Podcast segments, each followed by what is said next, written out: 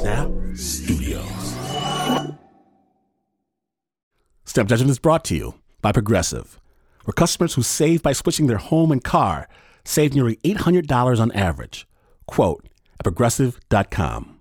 Progressive Casualty Insurance Company and affiliates national average 12 month savings of $793 by new customers surveyed who saved with Progressive between June 2021 and May 2022. Potential savings will vary. Support for Snap Judgment comes from Odoo. What is Odoo? Well, Odoo is the only software your business will ever need. Featuring a suite of integrated business applications, Odoo connects your business operations together so you can get more done in less time. Odoo has apps for everything CRM, accounting, sales, HR, inventory, marketing, manufacturing, you name it. Odoo's got it. To learn more, visit odoo.com slash snap. That's O-D-O-O dot com slash snap.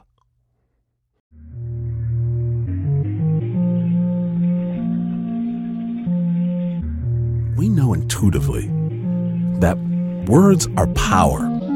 Words are magic. Words are healing. People always tell me that, you know, in the tense and the tragic and the impactful situations that they don't know which words to say.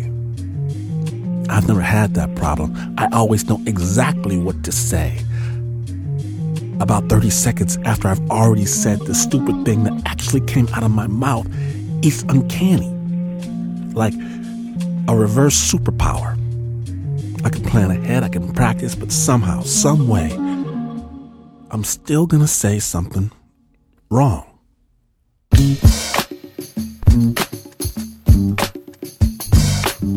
Well, today on Snap Judgment, we proudly present Tongue Tied. Amazing stories from people who don't know what to say. My name is Glynn Washington. Please understand, I didn't mean what I said. I meant what I thought before I said what I didn't mean, right? Because you're listening to Snap Judgment.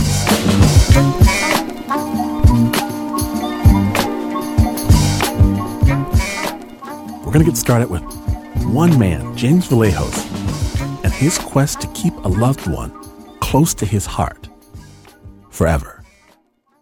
Anyway, I get on the stage, and the line is, and now, my dear, prepare for a magnificent surprise. And I delivered the line, and my pants fell off. Well, my dad was a talker, and that was you know, maybe the best thing you could do with him is hang out and chat. Words just always came very easily to him, and he didn't you know, need to stop and think so much. He would just lay it out. So my dad had this sort of funny vocabulary. You know, he might insult somebody by calling them a poltroon. You know, if the weather was warm, he'd say, it's hotter than a $4 fart. Of course, you'd think to yourself, what, what is a $4 fart? But somehow in context, it worked. Like a lot of guys, James grew to love his dad's ridiculous jokes. But in April 2016, his cheesy one liners suddenly meant more, because that's when he got the diagnosis. Stage four lung cancer. And I remember having the feeling of he's dying. It's going to happen in a matter of months rather than um, in a matter of years. And we wanted to know his story. We wanted to remember it. So now is the time. We're going to record it. We're going to get as much detail as we can because this is the window. It's it's closing. We had arranged the first session to be in the bedroom of my parents' house. He sat in sort of the comfy armchair. I sat in a wooden desk chair, and I've got my digital recorder and I've got a pad.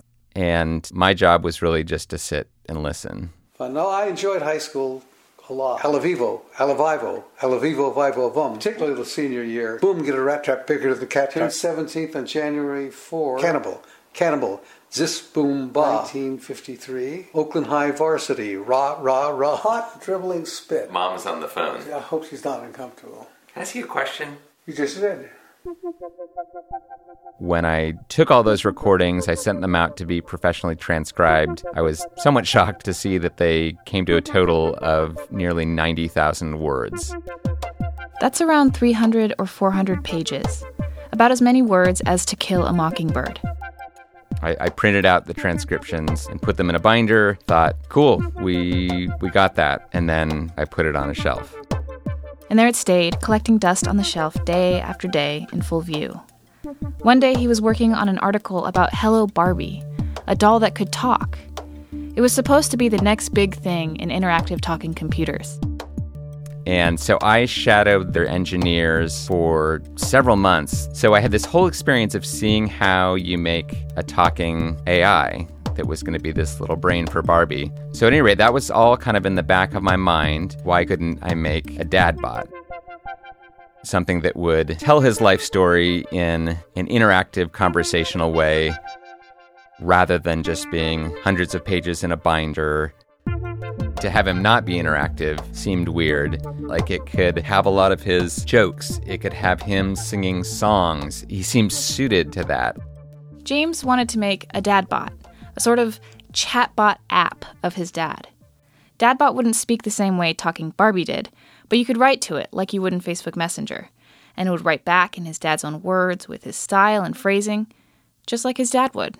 The first thing the dadbot says, or one of the first things he can say to you when you fire him up, he says, "Tis I, the beloved and noble father," and that like was a signature saying of my dad. He would even call himself BNF for short, for beloved and noble father. I would have the binder with all my dad's words. And I'm just looking through there and pulling out sentences and phrases and building conversations out of them.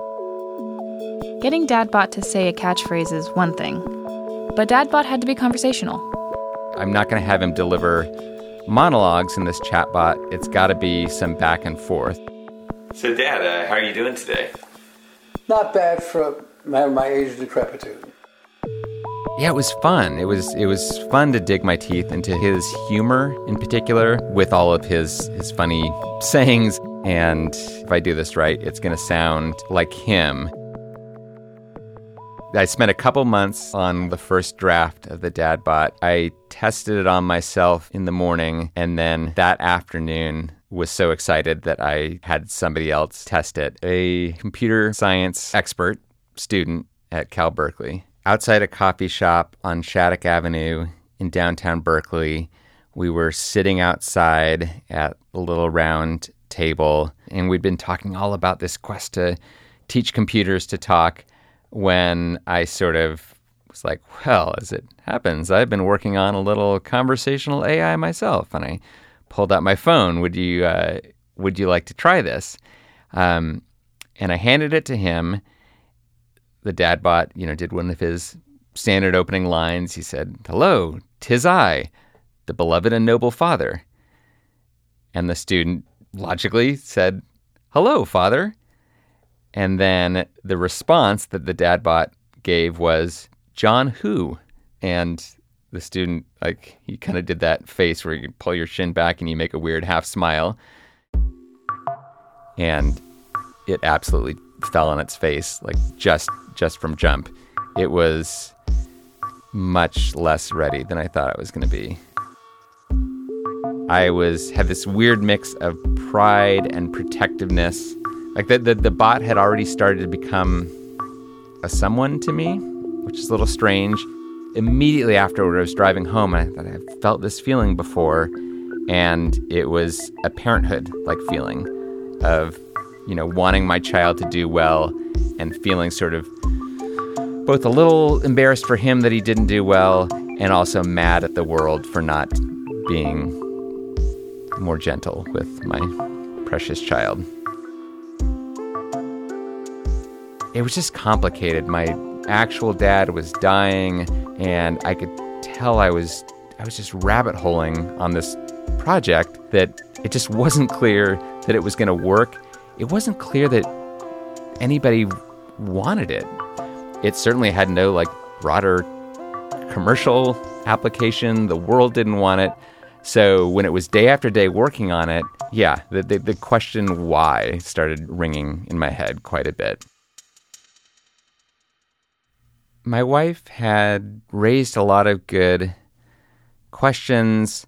This is kind of weird, isn't it? Like you're creating this sort of fake digital version of your dad, and what's that going to be like for you? What's that going to be like for the family? You're already dealing with the fact that your dad, who lives five minutes away from you, is dying of cancer. So it might be nice when you're not dealing with that situation to escape now. There's no emotional escape for you. I went through a long period where I was trying to decide whether I should even do the dad bot at all. I had some reservations. Is it going to be creepy? Will it work? But James locked himself away in his office for eight hours a day, coding and recoding. Around Thanksgiving, after months of programming, I went up to their house, got things set up with, so I had the laptop computer set up at the dining room table. This was going to be the first time that my mom and dad saw it. James opened Dadbot on Facebook Messenger, and then he went to the living room to get his dad. He pushed his wheelchair into the dining room and then hoisted him up in the chair next to his mom. And there was so much going on with his health and everything that um, it felt also hard. He wasn't so concerned with Dadbot's technical performance. He was worried about his parents' emotional reactions. I was hoping, I think even more than whether like failed or not or had dead ends or bugs or anything. And you know the moment where they would either like it in some way or maybe say whoa creepy. Like what is this? You know you chat with the dadbot on facebook messenger so you're sending text messages back and forth. But he has audio clips that play as well. And i remember my mom first turned to me and she said i can say anything. She turned and she typed this is Martha, your dear wife. And the dad bot responded, My darling wife. And she's choked up immediately when the bot said that to her. His mom was completely absorbed with Dadbot, but out of the corner of his eye, he could see his dad was confused. Who was saying what? Who was dad and who was Dadbot? And he got upset he had a little bit of like an identity disturbance. He's had some loss of function, and um, a mind. like, what am I doing to him? Like having this version of him that's saying his words, and he's having a hard time keeping track of who he is. That that was unsettling for me. It did make me worry a little bit, but really a lot of it was uplifting. They both said amazing. They're like, oh, okay, we like it. It passed that test at least. I mean, that was one of the first times that I started to feel a little more secure in like, okay, I think I think this is a good thing that that I've done. Two months later, they called in hospice. I went and sat by my dad's bedside, and it was it was very hard. I mean, he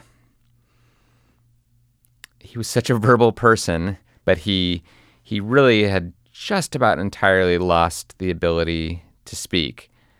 So that was crushing because that was always so much part of him. It it was so devastating to not hear him talk at the very end of his life.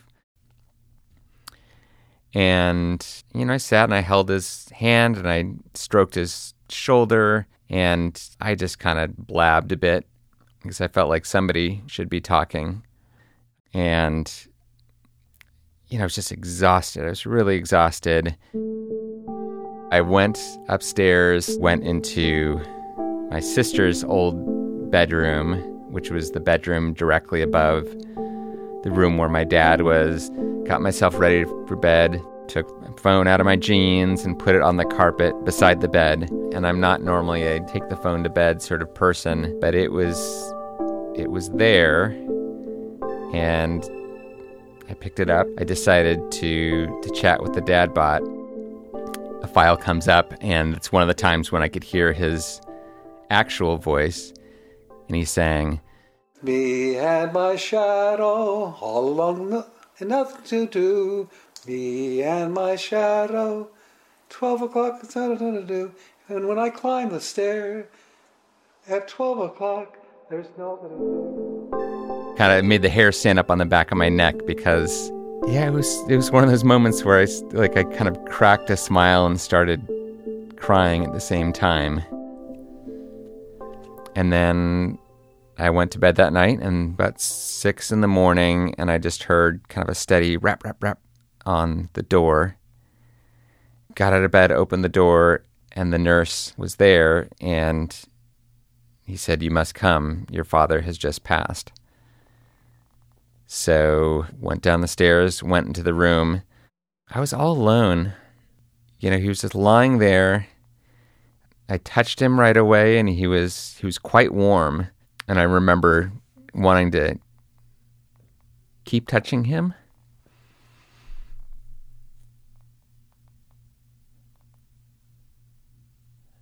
But he was so still.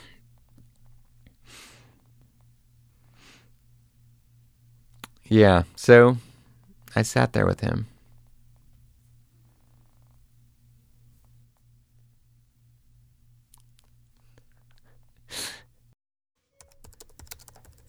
Hello, are you there? Hello, John James Vlahos Esquire here.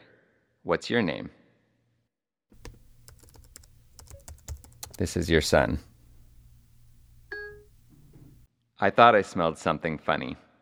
Well, how the hell are you? People have asked, you know, with this dad bot, are you just are you prolonging the grieving process and you're not going to accept your father's death? And I've decided that's a problematic question for me. Like, if if if if the, the, grieving is sort of like, don't think about your dad so much and don't have all these details of his life in your mind, why would I want to do that?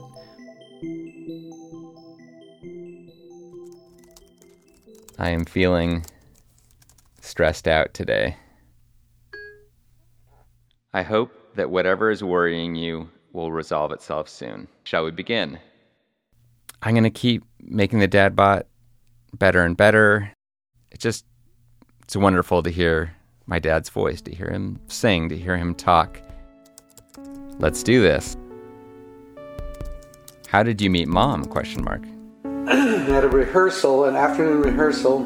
In the morning, I'd been playing tennis and was wearing tennis whites. In those days, you wore white shorts and white shirts. I came bounding down the stairs of the theater toward the stage saying, Tennis, anyone? And mom thought I was the biggest jerk in the world. So then we started talking.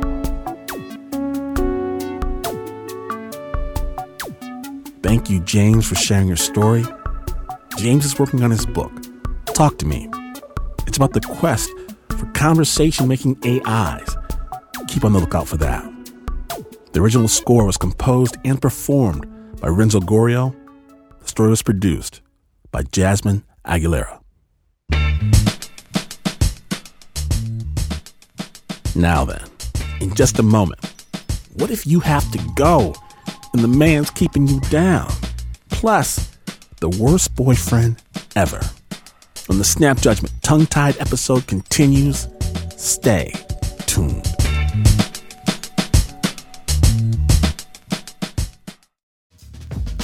Welcome back to Snap Judgment, the tongue tied episode. Now, you know those people, those magical people that always know the right thing to say? We're not speaking to any of those folk today. Instead, when Greg Stone was younger, he was always a good boyfriend, or at least he tried to be. Now, please be advised the names in this story have been changed for reasons that will soon become apparent. So I just started dating Wendy, and uh, she was super cool. We met on a bus, we were on a class trip, and then this girl walks on. She had like a punk rock t shirt on. Uh, she sat down, immediately just started smiling. We clicked like insanely quick yeah, I mean, we had this amazing relationship at you know at first. It was great. Like we, you know, we had this uh, little. At first, it was a little issue about religion. She was born again Christian, and I was agnostic. Now, I don't have any issues with religion. Um, but her friends, for some reason, Her friends hated me for it. And then 9 11 happened. And it was a rough day because where I'm from in New Jersey was just 20 minutes outside of the city. We all had friends or family that were either there or related to someone directly there.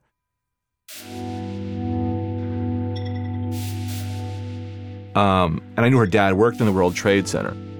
So I remember just calling her, and her dad was all right because he didn't go in that day. So later that night, I went to my girlfriend's house for dinner. And, you know, it was pretty intense. I mean, we were all pretty raw. You know, everyone was solemn, but also, you know, like we were happy that her dad wasn't there. I just remember her dad standing at the table and us sitting there and him looking at everyone and just going, let's hold hands and thank Jesus. And her father says, uh, I was supposed to be there. Jesus kept me out of the building. And everyone was happy to be like, oh, yeah, he did. And I, I went, why would Jesus keep you out of the building? Why just you? And then he said, well, because we're good Christians, good Christians. And he got us out because we're good Christians. And I was like, so you don't think anybody else in there was either a good Christian or deserved being saved? That he just let all these other people die, but because you prayed a bunch of times, he saved you. All my questions, all the pain, everything from that day all just starts firing at this poor guy. I wasn't trying to yell at him, but I literally, he's making 9 11 about him. And I'm pretty much yelling at him. I mean, no one is blinking, their mouths are open. This is the boyfriend who's been extremely shy and courteous and sweet to them and never said a word. Like I was the quiet, sweet guy. I was like, "Hello, Mister. How are you? Hello, I love you. How's everyone doing? I love everybody." I was very sweet, wanted to impress, make everyone like me. And then we had this moment. Now I'm screaming at her family. And I'm like, "Oh my god, what did I?" She runs away, and I followed after her.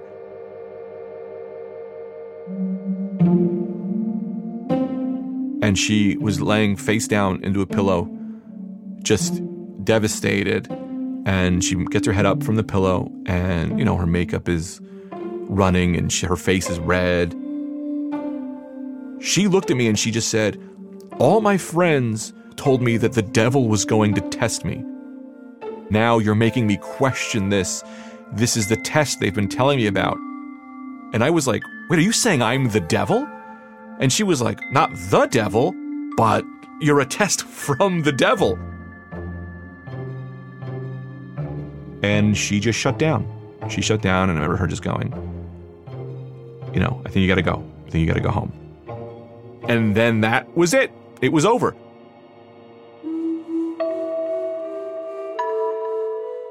The breakup for me was it was rough. And then I started to look at myself like, am I the devil? I might be the devil. How do I know I'm not the devil? I mean, would the devil know he's the devil? I started to have a really bad taste in my mouth for religion, so I just threw it all away. I went from agnostic to atheist. It took me about a year to really kind of get myself together.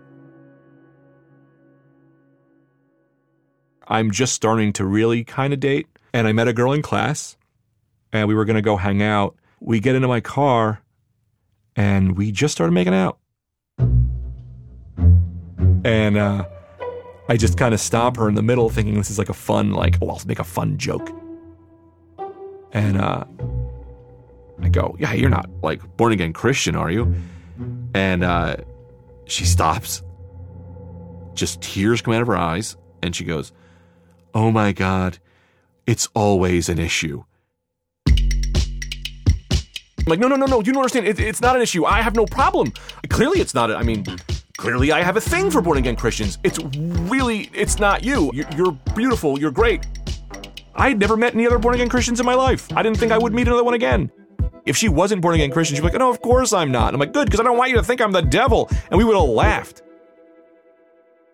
So, a couple months later, I meet Laura at a bar.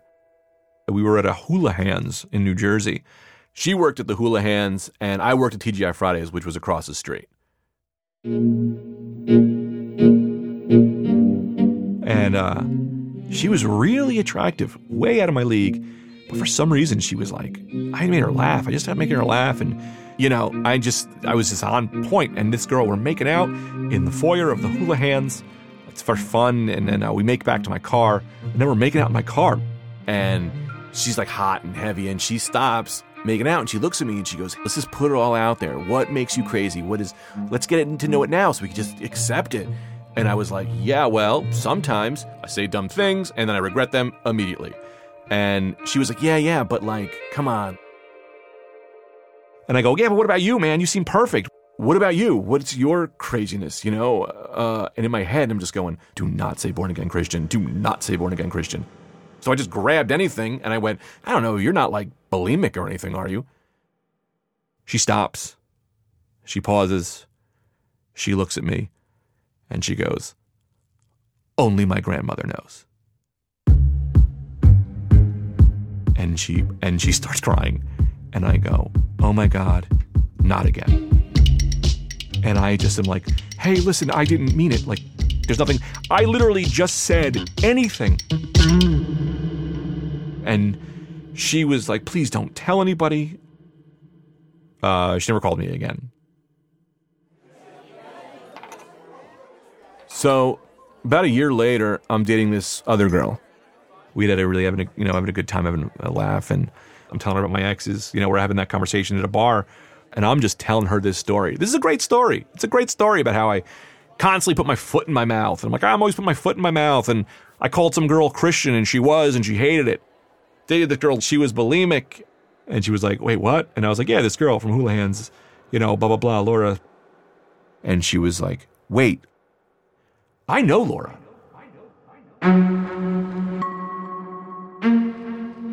And I was like, what? And she was like, oh my God, I kind of thought that, but, and as she's literally saying, I kind of thought that, but the door opens, Laura walks into the bar. I haven't seen her in a year.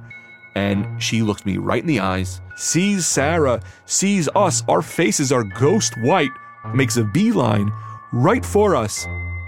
We, I just go, hey. And she goes, you didn't tell her, did you? And I was like, I, I, and like the girl I was dating was like, I don't know, it's okay, we're cool. Like she just put her finger to my face. She was like, you're a I told you that in confidence. And then she just stormed off. It was too perfect. It was like it, being an atheist. I'm just saying to myself, man, if anything is going to make me believe in God, this is it.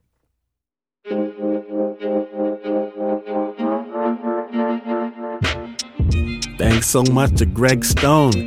Greg is a comedian living in New York. You can hear him on his own podcast, The Rad Dude Cast.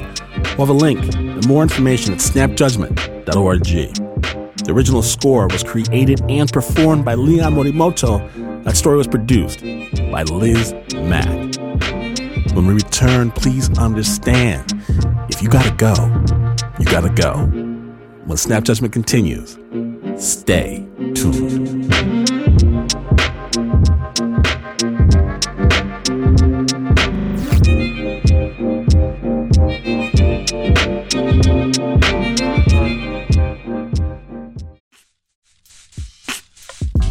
Snap Judgment's underground lair, welcome back. My name is Glynn Washington, and Snappers, you have heard some of the most compelling, most involved, most heart wrenching stories right here on Snap Judgment. But please note, this is not one of those. You might think you've had reason for alarm in your own past, but our next guest, actress and comedian, Diona Reasonover, she was headed toward an emergency. Snap Judgment.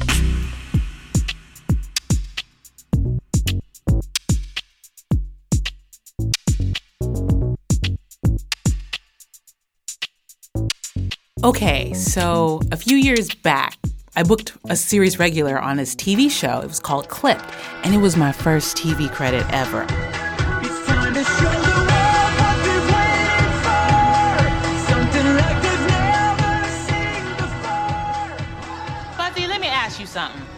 When you and that meter maid are making love,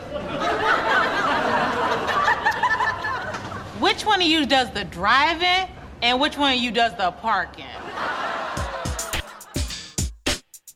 I was like, this is it. This is my big break. I'm going to be the next Kerry Washington. I was balling. So once the show wrapped up, I booked a fancy vacation to get away from it all. You know, get away from the fans. Side note, what fans? I did not have any fans. Right before the vacation, I dislocated my knee. It's no big deal, it happens all the time, but I ended up on crutches. So I go on this vacation. I just wanted to maintain a low profile at the time. And it was really great. And I was on my way back. So I get on the plane. It had two rows of seats and then one aisle. And nobody looks happy. Everybody looks like a grumpy version of Michael Fassbender. And as soon as my butt hits that seat, I know I gotta go to the bathroom. I'm one of those people with a small bladder. I just am. I'm sitting there and I'm waiting for us to get to cruising altitude so that the pilot turns off the keep your seatbelt on sign. And so 20 minutes came and went, and then 25 minutes, and it's just not happening. We're just circling in the cloud layer, we're circling. And then finally, finally, 30 minutes in, uh, ladies and gentlemen, we've uh, reached cruising altitude. And I say, okay, this is my moment. And I go and I unbuckle my seatbelt, but by the time I finally managed to fumble it open, bam, somebody's already ahead of me. And I stood up, and the flight attendant is like, ma'am, you're not allowed to stand up. Ma'am, you have to sit down and wait. So I was like, all right, cool. I'm not I'm not trying to cause any trouble today. So I sat down. Because of this knee injury, I just kept getting beat to the bathroom. I mean, I would be on the edge of my seat just waiting for that door to crack open. And as soon as I saw the light from the bathroom, I'd be, you know, fumbling and try to get my crutches. And by the time I'd managed to do all that, bam, somebody else would be in the bathroom. And I just kept getting beat just over and over again. Stand up, unbuckle, grab your crutches, got beat. Stand up, unbuckle, grab your crutches, got beat. Finally, finally, uh, I looked around, I realized the bathroom was clear, and I stood up and I grabbed my crutches and I started making my way down the aisle so I can get a little bit of relief. And as soon as I'm halfway to my destination of the bathroom, uh, ladies and gentlemen, we have started our descent, so go ahead and put your seats back and your tray tables up. I was like, man, I gotta go to the bathroom. I'm not gonna make it. And this time she didn't even have to tell me to sit down. She just gave me that look that you about to get in trouble. And so I sat my butt right back down in that seat. And I said, Hey, listen, I just got to go to the bathroom real quick. Can you let me go? I've been trying to go uh, all flight. And I kind of like took my crutches and I kind of, you know, showed them a little bit, kind of shimmied with them. She was like, No. And I was so stunned. And we, I said, You know what? It only takes 20 minutes to descend. You can make it. So we start descending, and once again, we're just not descending. It's, you know, 15 minutes go past, 20 minutes go past. I mean, I have been holding it for a long time.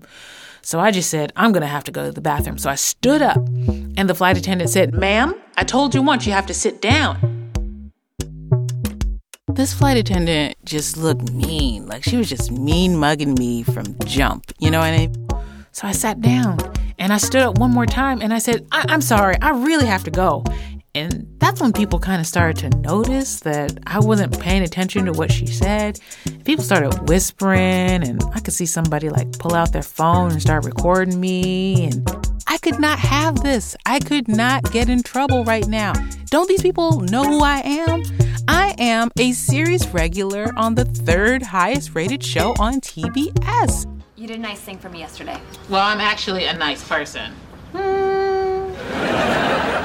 Are you agreeing with me or disagreeing? Hmm. Listen, I was right at the top of my career. I was just about to break it big and become a household name. I really could not ha- afford to have my face splashed all over the front page of World Star Hip Hop. So I'm sitting there and I'm like about to explode. And I was just like, okay, just run yourself through the worst case scenario. Okay, worst case scenario is I stand up, I ignore what that lady says, I take this crutch and I smack her upside the head so that I can get to the bathroom.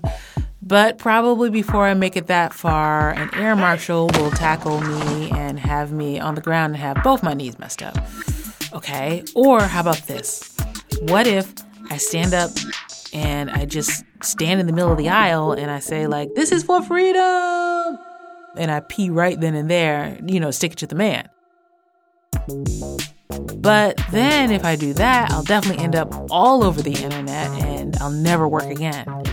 Um, and then I thought about there was one more option, which is I've had to pee in small places before. My dad used to take me fishing all the time, and I would pee in the back of the van in, in an old hubcap.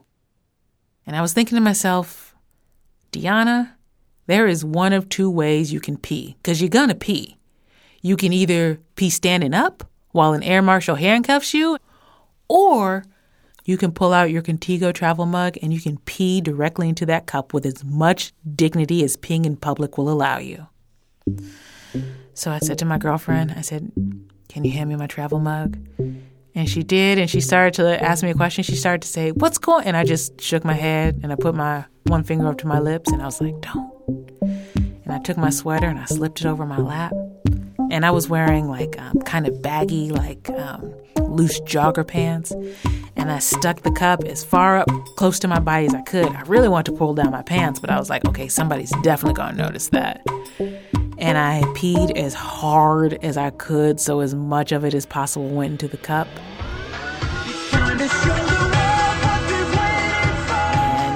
It, it felt so good. I, I felt like I had just shed 15 pounds.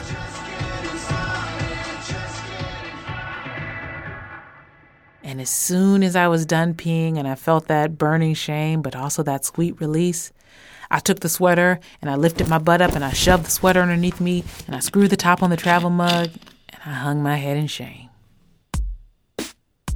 I was in row like 12A or something, and I turned and wait back right back in row 13C. There was this old lady with like tight, tight curls on her head who was giving me major side eye.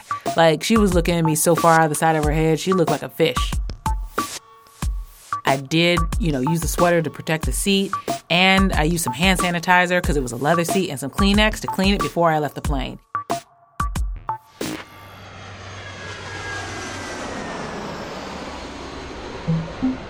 So once we got off the plane, I was really so embarrassed. I was just trying to be discreet. I didn't want anybody to notice me. My pants were still wet because I didn't have any spare pants on my carry on. Who brings spare pants on their carry on? So I took my sweater and I tied it around my waist. I was sure that I smelled like pee. I, in fact, I was absolutely positive that I was going to slip on my crutches on my own pee and like bite it in front of everybody. And as I'm going through the airport, I was on one of those like moving walkways when all of a sudden it happened. This guy like turns around and he looks and he says, he yells, Hey, ain't you Charmaine from Clipped? She's on TV, y'all. no one had ever recognized me before. And all of a sudden, the crowds parted, like what you hear about in movies everybody turned and started rubbernecking my way. One guy just like took a selfie with me as he was walking alongside the escalator. There was nowhere to hide. I was just being paraded through this line of people. People started snapping pictures. I was so shocked I almost forgot about the pee for like half a second because I couldn't believe that all these people were taking pictures with me, back my pants all wet and stuff. I finally got my moment. So darn exciting, don't you think? Yeah, I just might wet myself.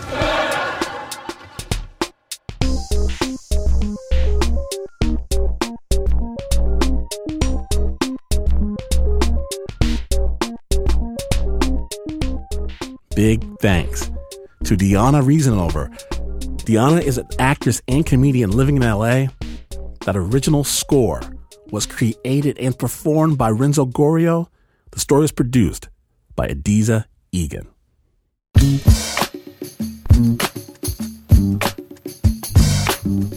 Look here, I know how you feel. Itchy, scratchy, wondering if the fever's gonna break because if you miss even a moment of snap goodness, you have a disease. But not to worry, the good doctor has an antidote. Subscribe to the Snap Judgment podcast right now on Spotify, on TuneIn, on Stitcher, on iTunes, Radio Public. We serve it your way. SnapJudgment.org. I'll give it up for the team that never met a person they can't offend. That goes double for the Uber producer, Mark Ristich. Pat C. Miller can't handle the truth. Anna Sussman carries a big stick around. Joe In Your Face Rosenberg, the slow talker, Renzo Gorrio, Leon, the laugher Morimoto. Shaina Shealy has strong opinions. Adizah Eghan has a plan. Liz Mak has a counter plan. You can't fool Eliza Smith. Tail, unbuttered toast to cot. Some episodes of The Simpsons make Jazmin Aguilera cry. Real tears, it's hilarious. And even though this is not the news, no way is this the news. In fact, you could huff and you could puff, friend. You could even blow the house down, but you would still not be as far away from the news as this is. But this is PRX.